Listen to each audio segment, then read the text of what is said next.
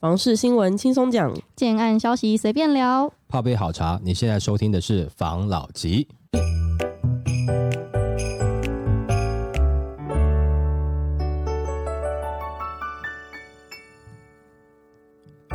关心你的房事幸福，我是房老吉。我是大院子。我是茶汤会，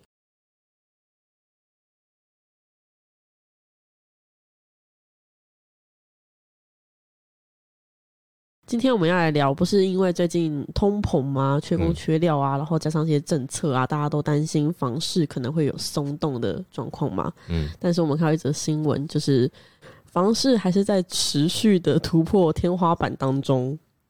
双北逾半预售房价在破天花板，即使预售市场面临平均地权条例修法政策，渴望上路的利空因素照顶。不过，今年双北预售房价天花板仍持续向上位移。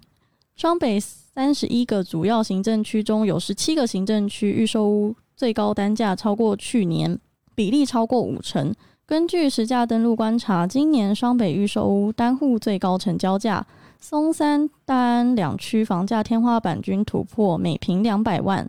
原东区的知名建设也经都更改建为豪宅案，最高单价每平二一点九万元，亦大幅拉高近年大安区预售房价天花板。那不少台北市蛋白区精华地段的预售案房价天花板也超越去年。大同区、士林区、文山区分别以每平一百三十点二万、一百二十二点一万、九十二点三万，超过去年当地最高价。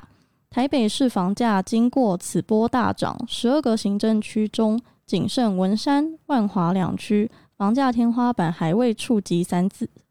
房价相对较低的新北市，特别在发展建区成熟的从化区，在建商推案成本提高，仍有买盘认同追价下，房价天花板向上位移的情形比台北市更明显。十九个主要行政区中有十二区今年高价更胜去年，其中新庄、副都新、永和、文化路的建案都以七字头的成交价超越当地去年预售价天花板。土城、细指双双站上区域新高的六字头。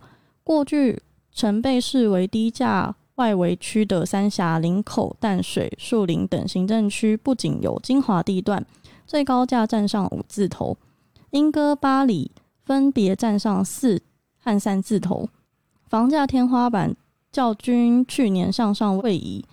那房地产业者就指出，虽然双北地区在此波全台房价大涨中涨幅相对落后，不过由于土地供给区间虚有，那土地及营建成本居高不下，刚性自住需求稳定，使得房价天花板仍然持续缓步垫高，也带动整体房市上扬。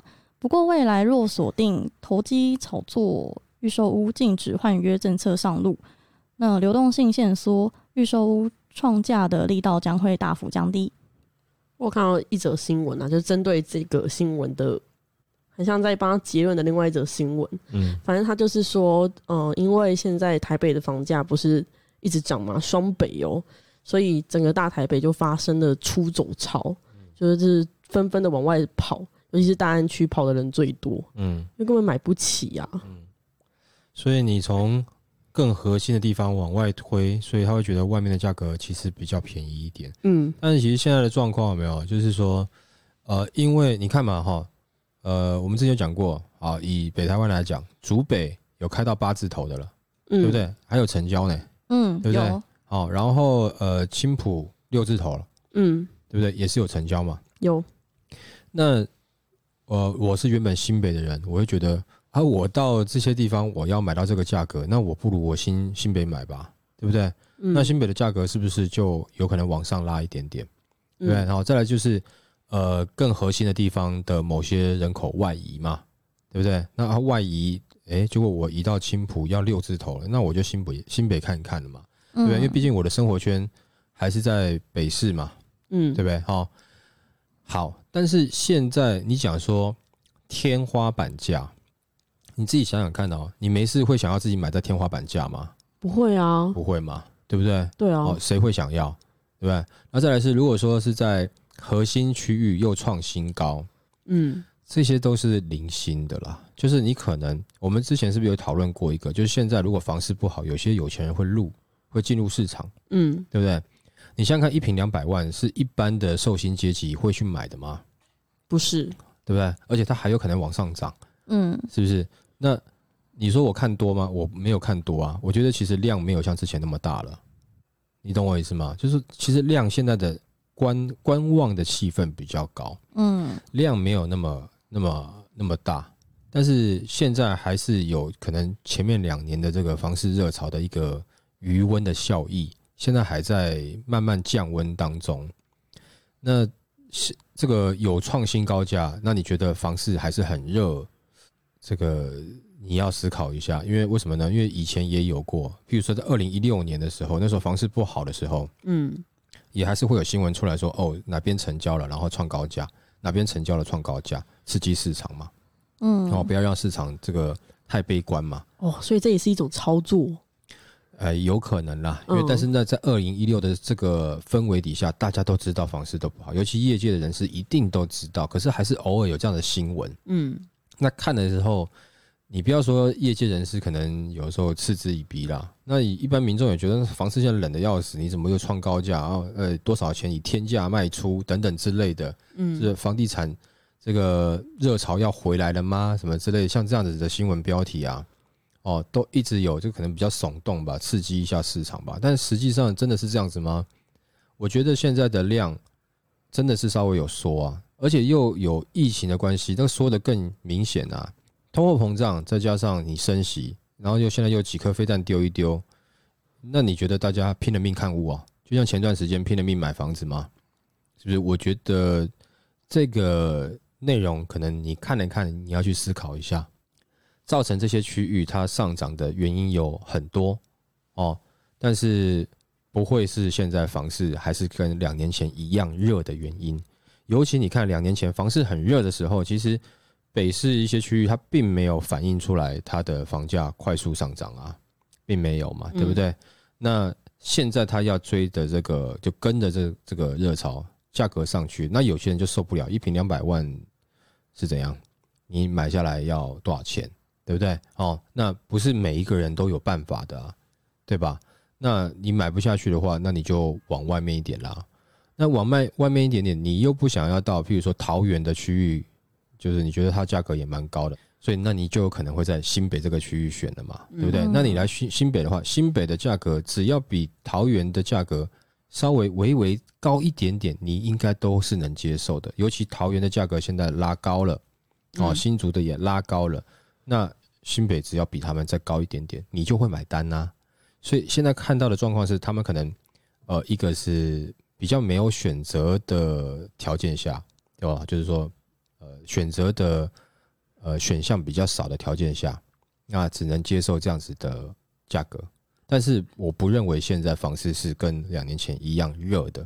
那你说刚性的住屋需求，就是他的确他真的要买了，那他现在想买，但是他他北市没办法，觉得太高会影响他的生活品质。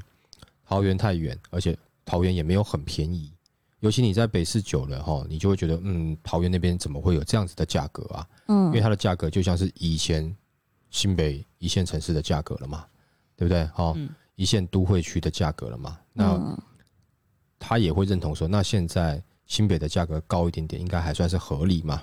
嗯哦，这是自己说服自己啦，合不合理是自己说服自己啦。那他可能就会在新北买，那你就会看到好像价格还在上涨，可是嗯事实上没有这么热。过一段时间，它一一定会开始明显的表现出来，它在下滑的一个趋势。哦，这是我个人的感觉啦。我们一直在都在讲说，呃，可能在明年的年底就会明显看到嘛，对不对？前段时间还有专家说，如果说中国大陆一直在飞弹一直射，那可能所有的房价至少就会有五趴的折扣啦，就会有五趴的跌幅啦，对不对？一直射一直射这样子的话，那如果射的更多哦，如果说有更大幅的侵略作战的话，你不要说下下下下跌了，就不会有量啦，不会有人买房子啊。但是你那个时候，如果你就已经开战了，你还有空啊，比如说战争中间的空档，哎，然后你就上个网看一下实价登录，你会发现房价还是很高。为什么？因为你没有成交，没有人买房子了嘛，没有成交就不会有新的成交价格，你就看不到房价下来嘛。嗯，对，所以实价登录它是有部分你是可以参考的，但是你要看它成交的量到底是怎么样。如果说它成交的量你没有看到，你其实可以看到的是房市没有那么的热了。那没只要温度没有那么热，它慢慢应该是要往下走的几率是比较高的啊。当然没有错，你现在的供料的这个问题，但是你不可能因为供料，你房价开在一个完全没有人啊，不能讲是完全没有人了，就多数人不能接受的金额，甚至银行可能都不太能够接受的金额，它没办法放放到贷贷款贷到满足这些呃购物人需求。譬如说我希望我一定要八成的贷款我才能买。嗯，因为房价太高了，可是银行它估不到八成，那请问一下，但这些人买得下去吗？买不下去了，嗯，对吧？哦，所以个人的看法啦，还是一样啦。明年年底应该就是可以看到，看起来应该就是可以看到房价在下去的这个价格趋势了啦。嗯，哦，就是买方市场，就是从卖方过渡到买方市场，应该就是真正已经过渡过去了。就现在我们也许在过渡的起点，或是过渡的中间。但是明年下半年应该就会感觉出来，应该是过到买方身上了。嗯，哦，所以这个新闻大家看看就好。那如果说你是手上真的很有钱的话，对啊，你也可以去追高价，你也可以去自产啊。但是一般的话，不要受到这个新闻的影响，就急着入场。我觉得此时此刻真的不是一个好的呃入场时间。现在来看，哦，为什么呢？因为有很多人讲说，可能呢、九月份、十月份呢、这个平均地权地权条例啊不会过了啦，哦，就是很有，就是一直有这样的声音，说再过的话哈会打击台湾的经济的，应该不会过了，所以现在还是有可能有一些人会想要，呃，投资客会想要脱手，但是它价格就不会这么软，嗯对不对？那你要让他明显感觉到他现在就是屌住了，不好转手了，他才会愿意把价格软一点点给你嘛。哦，那嗯你现在这么急着入场，这不是个好时间，我自己个人感觉啦。但这样讲有可能会得罪一些投资客啦。哦嗯，，但是因为我们只是讲说这实际上的状况，如果自助客你要不要？那投资客你要怎么转卖呢？就是当然，如果你要抢在别人前面，哦，在在你看到这个这个这个景气它变化的这个这个波波段的这个现象的话，哈，你抢在别人的前面，也许可能价格也可以卖得不错啊。其实也就是说，这个讯息对于投资客他其实也是有一个参考价值在的。因为这个是一个趋势，而不是说我今天我讲了以后就可以带风向了。如果我讲了就可以带风向的话，那就是对不对？哈，我随便讲一下就呼风唤雨多好。我们只要只是说把这个趋势有可能它会产生的，但是它不是现在哦，它可能还会需要一个三个月、六个月的时间。但是你三个月、六个月，你自己投资客，你就可以自己去看着这个趋势，你去思考一下哦，你该怎么做。但是听到说这个九月份这个平均地权条例不会过。我觉得投资客也不要太兴奋、太高兴。那政府这个东西它不会过的原因是怕会真的把台湾的经济打趴，所以也就是说，政府也有预期到明年的景气没有那么好。那你投资客手上的房子，在明年如果说开始景气没有这么好的状况下，你还能卖到你如意的价格吗？哦，那你就要思考了。尤其像这样的状况，银行在放贷也会更谨慎一点点。所以你的更多，你下一个接手的客户，他如果没办法取得好的贷款的话，他也没有办法买你的房子。所以，呃，同样的，对于投资客来讲，这是一个警讯，自己要稍微思考一下下。来，下一则，高铁没来，房价先涨。屏东版信义计划区新案标三字头。高铁南延屏东岸日前进入二阶环评，不少民代质疑路廊安全性，但房市反而被炒热。根据统计，屏东房价近三年稳定攀升，华夏涨幅十二点七 percent，电梯大楼三十一点三 percent，演艺厅特区新案更上看三字头。高铁加捷运延伸屏东，带动房价攀升。那伴随着高铁及高雄捷运延伸屏东，再加上屏东科技产业园区开辟第二园区及县政府规划六块厝产业园区，交通便利性提升，各厂进驻带进，屏东人口红利的同时，屏东房价也逐渐水涨船高。那受交通利多及产业区域发展影响，建商也纷纷前往屏东插旗。演艺厅特区电梯大楼预售新案开价上看三字头。民众看好未来走势，争相买单，不愧为屏东信义计划区。那四十年华夏五年飙涨五十二点九 percent，二十年大楼更飙六十二点五 percent。那屏东市中正路上太平洋百货是居民休闲聚集所在地，区内屋龄四十年以上的中古透天产品成交最高总价于今年二月来到九百三十万元，中古华夏近一年平均单价十五点六万元，五年间涨幅是五十二点九 percent。而相距三百公尺的仁爱路上，同是屏东闹区的环球百货。周边一百五十公尺内设有国立屏东女子高级中学及屏东公园，拥有闲适绿意及书香飘零。自由路上屋龄二十年以上的电梯大楼，近一年成交平均单价十三万元，近五年成长幅度六十二点五 percent，十分稳定成长。那高雄龙总呢？它也有在屏东设立分院，预计今年年底完工。一所大学在屏东设立，屏东县健康产业园区，园区内有规划设立医疗大楼。智慧长照旅馆、餐厅及游乐场，预计二零二五年六月起正式营运。屏东未来的医疗资源更加丰富，配上科学园区高铁的加成效应，房市热度高，新推案不少，拉升房产的热度，后市可期。每次我觉得高铁在规划诶高铁沿线的时候，我都会抱着一个很大的疑问，就是像比如说啦，我没有什么意思，我也没有要歧视那些地方的意思，嗯，比如说高铁。苗栗站，嗯，高铁彰化站，嗯，然后现在又多一个高铁屏东站，嗯，就是高铁已经在年年亏损了。这些站到底有几？到底有谁会？就是去的人真的不多，嗯，就是这个东西，我就觉得只是为了要炒房啊。没错，我感觉我也是这样认为。嗯，呃，先讲就是前面有一段时间，不管是台南的或是高雄的，呃，有一些。这个朋友留言嘛，嗯，哦，不是有在骂说这个又是骂到我是房市黄牛嘛，对不对？哈，那这个呃，我们已经走过，这近期已经走过一个 cycle，那大家你们就看一下哈，就是说现在又轮到屏东了，这个消息是给谁看？投资客看的吧？对啊，你懂我意思吗？因为他现在基期低嘛，所以你们前面玩完了投资客，哎，玩完了新竹，玩台中，台玩完台中，玩台南，台南完了在高雄，现在还有新的地方让你们玩哦，对不对？我们来去屏东玩，对不对？你又从三字头开始玩了嘛，嗯，是不是？那其实他在地的房价有一开始有到三字头吗？没有嘛。啊，你是新建案准备要推三字头嘛？嗯，对不对？那又有一个议题了嘛？嗯，对哈。那三字头开始玩，哎，你们可以一路玩到六字头哦。来来来，大家来哦，有一个三十万的空间，大家来玩。投资客又要去了嘛？如果万一真的年底的这个呃平均地权条例，它如果没有通过的话，那得到的结果就是，哎，那投资客就一批又下去了。嗯，但是房市已经没有那么热了，那这些投资客怎么玩呢？就是玩投资客自己喽，自己玩自己。对，我第一手，你呢？你第二手。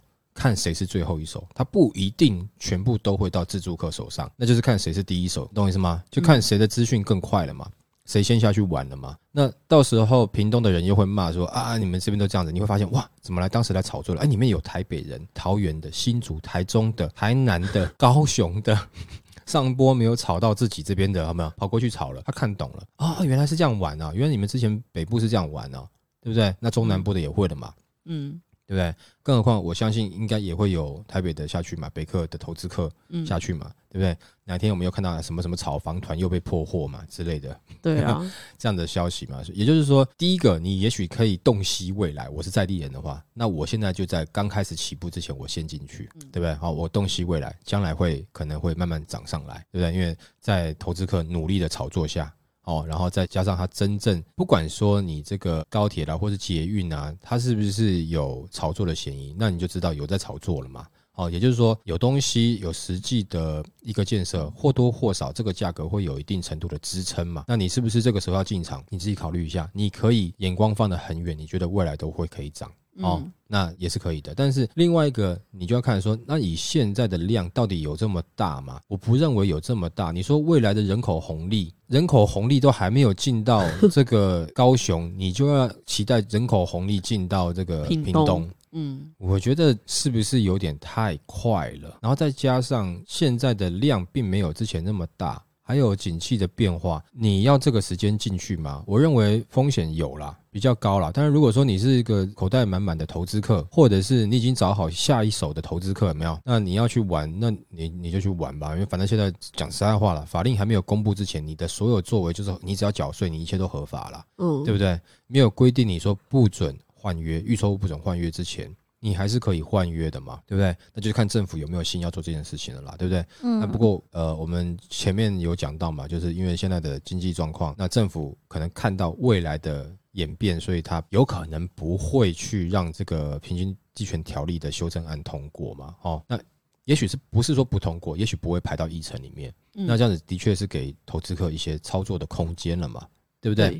哦，那大家都看得懂了。那如果说你今天是上一批的，譬如说你是台南的在地人，或者说你是高雄的在地人，好，那你现在往下去看这个屏东的这个现在状况，是不是像前一段时间、前两年你们这个区域的一些状况，嗯对不对？然后他们现在的开价是不是你们前两年可能才会有的价格？哦，甚至说可能也许比你们前两年价格稍微稍微高一点，或者稍微低一点，我不管。但是你是不是感觉好像有点像？有对假设如果说经济的状况不会，就是还是维持，不会有这个景气变差的现象的话，这个时候你会不会下去投资一下？哎、一样哎、对不对？嗯哦，要照剧本，要再演一次了呢，你会不会想要下去？那过一段时间以后，等在地人突然发觉的时候，他就会开开始骂了嘛。阿姨，这个是为什么外地人来炒我这边的房子？对，对？搞得我这边最新的从化区最最贵的房子都是外地人持有的。嗯那它还是从化区的核心。那更周围的地方呢，在地人等等等到跟上，你说哦，原来这边会涨，他只能买在这个核心区域的稍微外围一点点，结果它价格居然比里面的还要贵，因为一层一层一层加上去嘛，嗯对不对？那会不会觉得很不公平？会吗？会啊。那屏东之后要去哪里？有绕到另外一边去台东了吗？另外一边，我在想到底真的有机会过去吗？不知道啦，我跟你讲，交通一一定会有议题的嘛。哦，那以前我们也会觉得，哎、屏东高铁要到屏东哦，我唯一想到的高铁去屏东，那我就是去垦丁玩呐、嗯，对不对？去旅游啊。一般来讲，我们想到，譬如说高铁去屏东，我想到就是去垦丁玩嘛，对去旅游嘛。对怎么突然跑出来？哦，它也有一个科技园区哦。对啊，哦，现在就是全部东西还有就是，梦哦，哎对不对？弄一弄一个站点以后哈，加个科技园区，加个 mall，哎，你不觉得这跟好像好像其他地方都一样？就是这标配，标配开始一来以后就开始要炒作了，对不对？标配一设定完，那投资客就会来了，是不是？然后你又听到同样的消息，哦，很多建商开始裂地，对不对？所以你就会看到很多建商开始裂地嘛，对不对？那这些建商是哪里的建商？你到时候听听，又好像又是外地建商了，嗯然后本地建商跟着去嘛，嗯对不对？然后你你你自己想看看哦，当他一开始还没有发展到这么成熟之前，你会发现，其实在地的建商哈，通常他买地盖案子，他不会盖得太夸张。可是你会看发现啊，譬如说呃某些新的从化区，然后呢就一盖盖那个很大户的，然后嗯连推好几栋这样子的，你就知道那个就是外地建商来的了，对不对？只有外地建商一开始来，他也会这样做嘛。嗯哦，你看到很多这段时间都已经算是算是成熟的区域了，但是以前他们都有经历过这个被炒作的过程，都是像这样子的。但未来这样屏东会不会起来？经过这样子的炒作，我先不讲发展会不会起来，我认为房价会先被垫高。哦嗯，会被这样被垫高一段时间，但是成交量会不会上去难讲，所以我觉得成交量是难讲的。嗯那这大家自己看一下嗯哦。那如果你觉得它价格一下炒得很夸张，那摆明就是投资客了啦。嗯，那如果你看得远，也许可以进吧。那你要够远呐，可能五年、十年呐、那就加到加到我们前面讲的那预售屋，如果说十年才交屋的话，你可能十年之后，哎、o k 那个价格会上去。嗯但是如果你期待短的话，那你就看你的你的资讯了嘛。如果你是第一手，那当然可能有机会赚嘛。你要知道后面有投资客愿意接嘛，对不对？那如果说自住客在地的啦，我讲在地的自住客，那就烦恼多一点，因为同样的剧本会在这边演一次，不管是在呃台南、呃高雄的剧本会在这边再演一次。嗯。只是演的过程也许不会像前一段时间那两年这么快就演到结局了。嗯，哦，就是哎，就涨到这个点嘛，对不对？嗯。它可能会拖长一点点，但是你你要知道，它在台中、台南，它可能是一个两小时的电影剧本，但是来你这边变成是嗯两季的电视影集。哦，哦，但是剧本是一样的，嗯，哦，就给给大家参考一下，好不好？好来下一则。建商认了交易冷，打房没人是赢家，一区恐现价格战。二零二二年房市受外来因素面临多空分歧，以目前预售屋市况来观察，二零二一年房市大多头，即使遭受疫情干扰，中部预售屋成交比曾达到五比一的盛况。不过近期根据市调统计数据显示，目前预售屋每周平均来客人数仅剩个位数。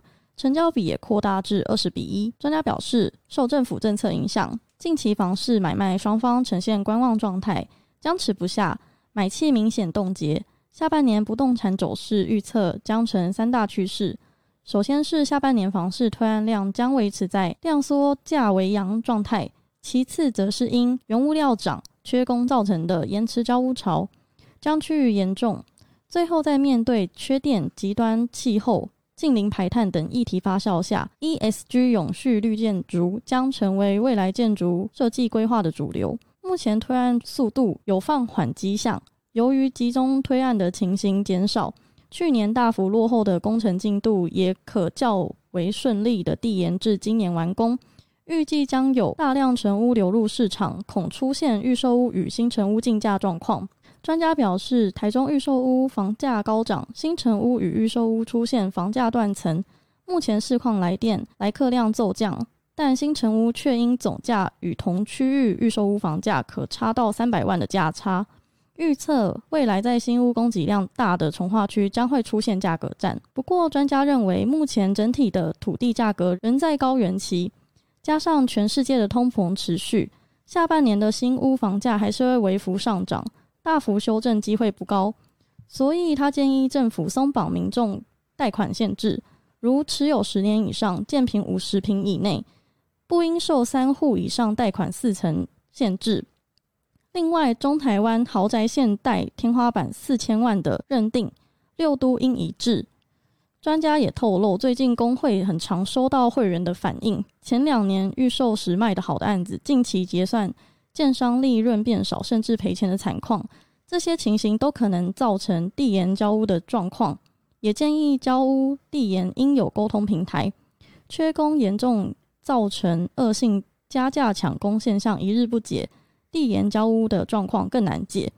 那专家有提出，应及早解决缺工、接受难民、短期尽速引进外籍劳工等方式。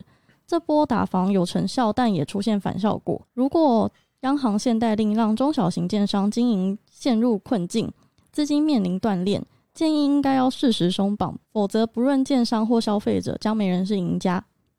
嗯，他现在这个新城屋这样子啊，那两年前那些暴涨爆炒的蛋白区，对，不就是真的是即将可以去看了呢？呃，其实没有错啦，就是你可以去开始看啦。那是不是这个时间下手，你可以再思考一下啦。你说看好向好目标，等那个人。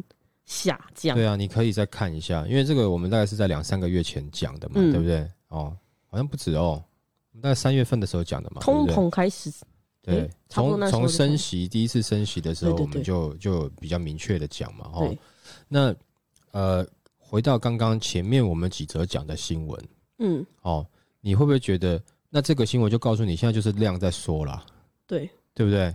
那一下又创高价，一下又什么的。那就跟你讲嘛，现在市场就是在量缩嘛。嗯，好，那量会先价而行嘛？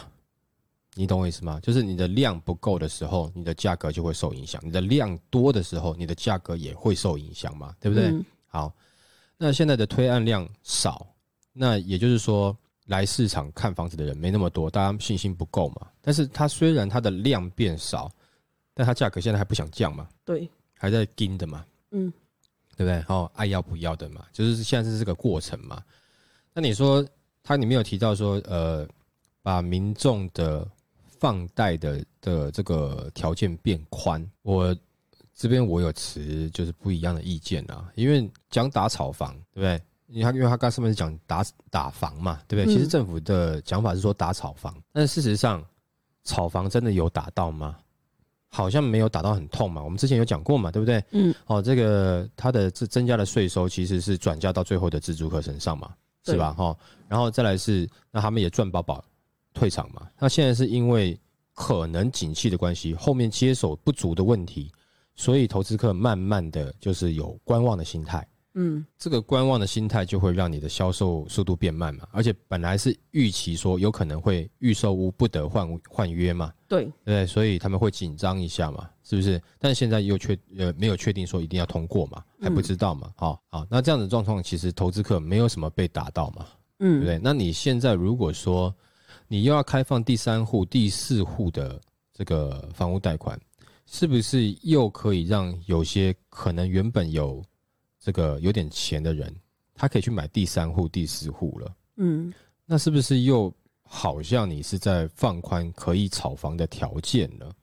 对不对？我当然知道，就是说这个前提好像是要救产业啦，哦，没有错啦，因为我们也是相关业界，我们也希望这个业界是好的，但是这样子的状况，感觉你不是在打炒房嘛？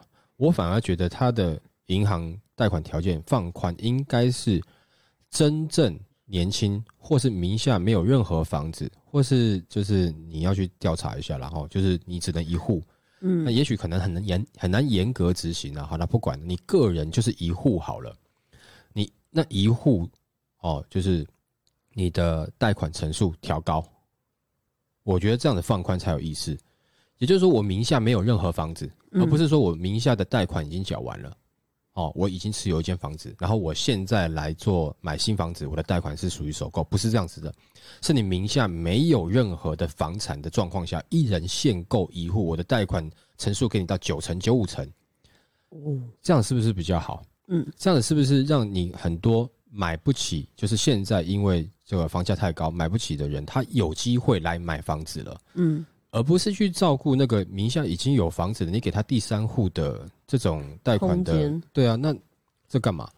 对不对？你就让甚至年轻人可能真的很年轻的，就是全额贷，全额贷可能有点 九五成可以吧？试试看嘛，嗯或是九成嘛，嗯哦，让这些年轻的有机会去买房子嘛。嗯为什么不说这个方向呢？要去调整这个第三户可以可以贷款，对不对？这个嗯这个方向，我觉得是有点怪啦。那可能是为了振兴产业啦，就是说，哎，那这些的人他是比较能够快速决定买房子的，对不对？他已经有买房子的经验了嘛，甚至他有炒作的经验了嘛。嗯，那你为什么不让从来没有买过房子的人？也他好有经验，对啊，他好贷款一点点。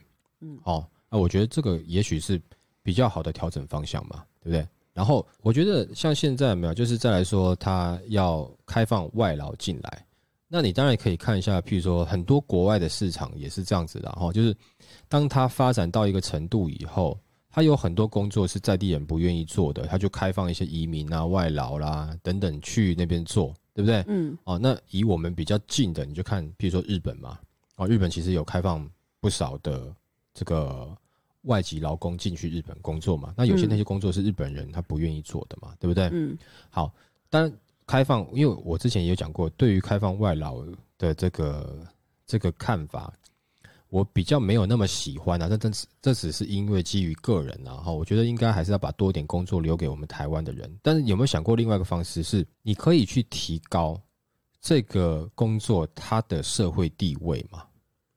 有没有机会呢？我觉得其实是可以有啊，因为举个例子啊，哈，今天他能够做手机。手机它不会影响到我的生命安全的这样子的工程师好了，设计师好了，嗯哎、我们会觉得他蛮屌的，对不对？哦，哎、蛮厉害的。可是今天在盖房子是关系到我一个家的幸福，而且我要花二十年、甚至三十年、甚至四十年的钱去买的这样子的产品，然后关系到我的人身安全的这样的产品的工人，他却没有一定程度的社会地位，那是不是有那么一点点让人家感觉，那我就不要做这个啊，对吧？嗯父母亲可能在希望小孩子，也不会希望小孩子做这件事情嘛。哦，那就会无形中形成一个，他是一个社会地位低的职业嘛。嗯那你有没有机会让他改善呢？就是说，假设未来那个这个，比如说你可能也许有个简单的检定考，通过这个考试，你才能成为建筑人。你不要讲工人好了，建筑人，因为他不一定是设计的人就特别的的了不起嘛，实际上做的人他也蛮了不起的嘛，对不对？你稍微提升一下这个他的这个社会地位，哦，然后我相信现在的工人的薪资也不算太低了，那我相信应该会有部分的年轻人会愿意从事这个行业啊，对不对？因为大家会注意在意说这个名字讲出来好不好听嘛，觉得这个也是一个可以思考的方向嘛，嗯哦，是不是？那譬如说他可能你给他一个，比如说技师这样子的一个认可嘛，那不管是他的薪资，或者是说他的不管劳保健保啦等等，你去健全这样子的建筑工人的啊，或者建筑技师的一个呃就业市场，那是不是有机会先提升这个建筑业呃在现场盖房子这些人员的一些社会地位，嗯是不是更有机会让有些年轻人愿意去尝试做这些事情？嗯对不对？因为现在大部分的年轻人喜欢的工作都感觉是比较职称好听，嗯可是那个职称生产力并不是很够的啊。对于整个社会，实际上实质生产的东西并没有太多的帮助啊，嗯对不嗯，对？那就变成是这个是整个文化导致的啦，大家都喜欢做这样子哦，名字好听，然后比较虚的东西，嗯那是实际上它有实际产出价值物件的东西，却没有人愿意做，然后要找外劳来做，我觉得是有点可惜。但是以整个国家发展的方向，你未来难以避免，的确是会要慢慢开放，呃，外劳引进进来来做一些呃其他的工作。嗯但是我我是觉得不要一下太多嘛，没错，先调整看看。嗯也许有机会吧，这只是个人的想法，好不好？针对以上这几点，我觉得我最有意见的还是在那个贷款的部分啦。嗯哦，应该是针对年轻人，呃，而且名下没有房子的，他不一定是年轻人啦，他可能工作到四五十岁，他第一次要买房，很辛苦了。那这样子的人，你不给他多贷一点，成数高一点点，也是的，是不是？啊，当然你会担心他，譬如说他可能工作到四五十岁，他才买房子，是不是他的收入不够，不够还这些钱？，嗯对不对？那就搭配到我们之前讲的，那是不是有些社会住宅的方案 B，就是我们讲的方案啊，嗯不是现在传统的社会住宅，是另外一种方案的社会住宅，让这样子的人他也可以去买房子呢？嗯，对对？我觉得这样子应该会是比较好一点点，好不好？好吧，那我们今天就分享到这边喽。好，好，谢谢大家收听这一集的房老吉。拜。